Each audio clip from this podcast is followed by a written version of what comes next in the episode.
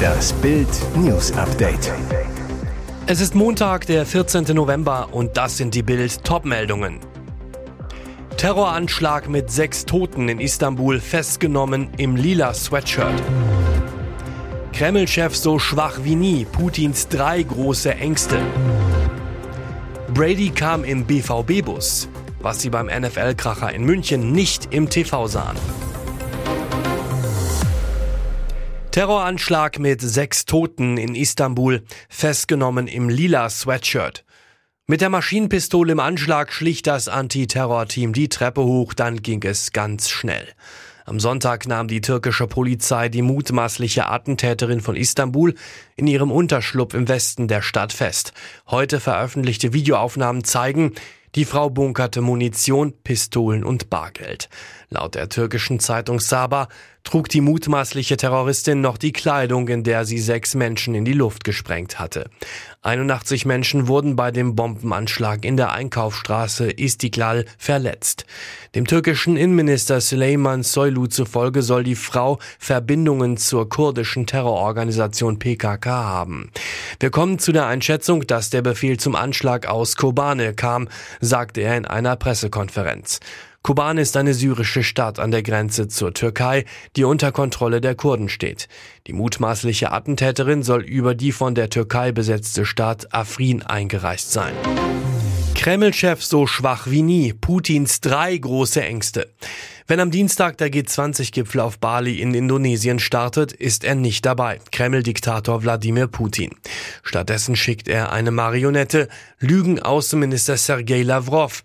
Die internationale Gemeinschaft fragt sich, welche Gründe hat die Gipfelabstinenz des Russendespoten, der sonst keine Gelegenheit verpasst, sich auf der Weltbühne zu präsentieren? Es ist klar, Putin hat Angst. Erstens vor Konfrontation. Bevor der Kreml seine Lügen über den brutalen Angriffskrieg auf die Ukraine rausposaunen kann, muss sich das Land jede Menge Kritik anhören. Zudem wird am Dienstag Ukraine-Präsident Volodymyr Zelensky zugeschaltet. Zweitens vor Demütigung. Der Kreml-Diktator fürchtet die öffentliche Demütigung und bleibt wohl auch deshalb dem Gipfel fern. Er weiß nicht, wer ihm alles den Handschlag verweigern würde, wer ihn warten lässt, schneidet, öffentlich angeht und das vor den Augen der Weltöffentlichkeit. Drittens Putsch. Seine Konkurrenten scharren bereits mit den Hufen, darunter Tschetschenen-Bluthund Ramazan Kadyrov und Wagner-Chef Jewgeni Prigorschin. Zuletzt droht ihm sogar der prominente Kriegshetzer Alexander Dugin. Entweder verhindert Putin die Kriegsniederlage oder er muss sterben. Bundespolizisten ertappen Kita-Chef. Erst Klinkenklau, dann Dienstwagengau. 55 städtische Kitas und Horte managte Jens Kreisel über Jahre in Halle problemlos, saß sicher im Chefsessel bis zum Sommer. Da wurde der Leiter des Eigenbetriebs Kindertagesstätten der Stadt fristlos gefeuert. Er hatte einen Audi SUV ohne Erlaubnis des Rathauses und des Stadtrates geleast. Doch jetzt kommt raus, die Dienstwagenaffäre flog wohl nur auf, weil er bei einem Diebstahl erwischt wurde. Nach Bildinformationen wurde Jens Kreisel am 8. Januar 2022 am späten Nachmittag von der Bundespolizei auf dem Gelände des ehemaligen Bahnausbesserungswerkes an der Karl von Thielen Straße beim Klauen erwischt. Sein Ziel mit einem Schraubenzieher den Handgriff einer Stahltür zu lösen. Wert der Türklinke circa 250 Euro. Ein wertvolles Sammlerstück. Auf Bildanfrage verwies Jens Kreisel darauf, da es sich um ein laufendes Verfahren handelt, werde ich auf Anraten keine Stellungnahme abgeben.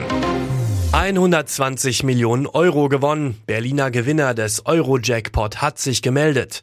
Der Gewinner oder die Gewinnerin des deutschen Lotto-Rekordgewinns von 120 Millionen Euro hat sich nach Angaben von Lotto Berlin gemeldet. Das teilte Sprecher Thomas Dumke am Montagmorgen mit. Das Geld werde in den nächsten zehn Tagen auf dem Konto der Berliner Person ankommen, hieß es. Die Person möchte jedoch, dass keine weiteren Informationen über sie bekannt werden, teilte Dumke mit. Bekannt ist aber, der Schein für 20,50 Euro wurde Dienstag, kurz vor Annahmeschluss, in einer Annahmestelle im Berliner Bezirk Charlottenburg-Wilmersdorf abgegeben. Brady kam im BVB-Bus, was sie beim NFL-Kracher in München nicht im TV sahen. Einmal den größten Footballer aller Zeiten sehen, Tom Brady. 69.811 Zuschauer konnten das am Sonntag beim 21 zu 16 Sieg seiner Tampa Bay Buccaneers gegen die Seattle Seahawks in der Allianz Arena. Dazu viele, viele Zuschauer am TV. Auf dem Rasen und im Stadion ein Megaspektakel aber auch abseits des TV-Bildschirms tat sich einiges. Brady kam im BVB-Bus. Bitte was? Ja, Tom Brady kam zum Spiel in die Allianz Arena in einem BVB-Bus. Allerdings nicht im schwarz-gelben Look, sondern ein Bus der BVB. Der Busverkehr Berlin KG. Die Busgesellschaft war für die Buccaneers in der Münchenwoche zuständig.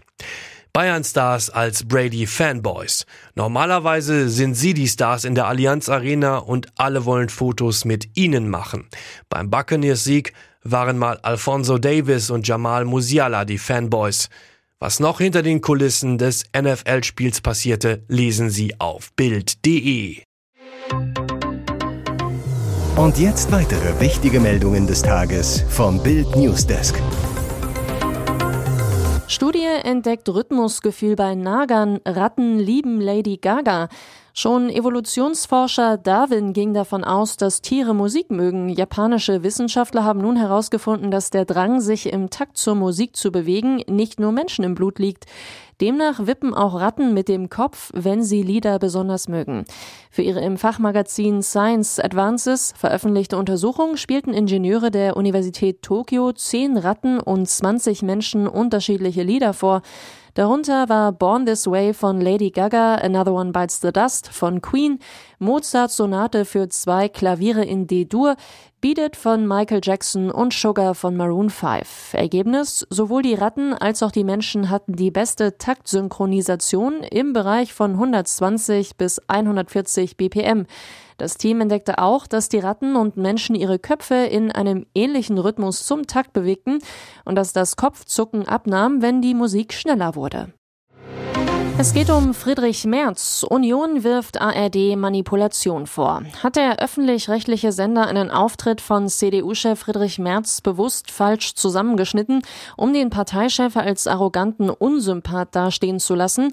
Der Bericht aus Berlin zeigt am Sonntagabend Ausschnitte aus seiner Bundestagsdebatte. Zu sehen, Grünen-Fraktionschefin Britta Hasselmann, die launig gegen CDU-Chef Merz austeilt. Dann wird eine Szene gezeigt, die so nie passiert ist. Hasselmann ruft am Rednerpult, wie soll jemand, der in einer ganz anderen Lebenswirklichkeit lebt und sich vielleicht überlegen muss, ob er zur Party mit dem Privatjet oder mit dem Auto oder dem Zug fliegt, wie soll so jemand sich in die Lebenswirklichkeit einer alleinerziehenden Frau versetzen? Eine Anspielung auf das Kleinflugzeug, mit dem März etwa zur Hochzeit von Finanzminister Lindner anreiste. In dem ARD-Beitrag wird an der Stelle, an der Hasselmann sagt, wie soll jemand, der in einer ganz anderen Lebenswirklichkeit lebt, eine Sequenz eingeblendet, in der Merz erheitert den Kopf schüttelt und neben ihm Fraktionskollege Thorsten Frei lacht. Vermeintlich eine arrogant wirkende Reaktion auf Hasselmanns Äußerung, wie dem Zuschauer suggeriert wird. Doch diese Szene hat zu diesem Zeitpunkt gar nicht stattgefunden. Ungarischer Airbus in Paderborn außerplanmäßig gelandet. Bombendrohung gegen Passagierflugzeug. Was müssen die Passagiere des Flugzeugs für Ängste durchlitten haben? Wegen einer telefonischen Bombendrohung ist ein Flieger einer ungarischen Gesellschaft auf dem Weg von Polen nach London am späten Sonntagabend in Paderborn außerplanmäßig gelandet. Die Passagiere und die Besatzung seien in der Nacht zum Montag in das Flughafengebäude gebracht worden, teilte die Polizei mit. Für sie besteht keine Gefahr, sie werden weiterhin betreut und nach Möglichkeit in Hotels untergebracht. An Bord befanden sich 199 Passagiere und sieben Crewmitglieder. Die Durchsuchung des Flugzeugs vom Typ Airbus A321 durch die Polizei mit Hilfe von speziell ausgebildeten Diensthunden ist abgeschlossen. Es wurde nichts Verdächtiges gefunden. Die Hintergründe waren zunächst unklar. Der Hinweis auf die Bombendrohung sei von der polnischen Flugsicherung gekommen.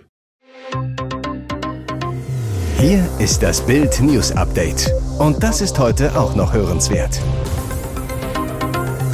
Staat schröpft Bürger, Steuer- und Abgabenlast hoch wie nie.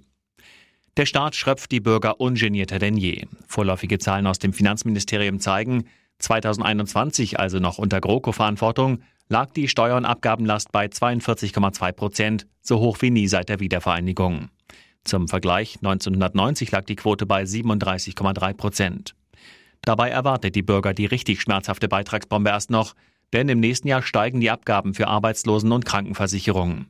Trotz der Rekordbelastung forderten zuletzt SPD und sogar die Wirtschaftsweisen einen höheren Spitzensteuersatz oder einen Energiesoli.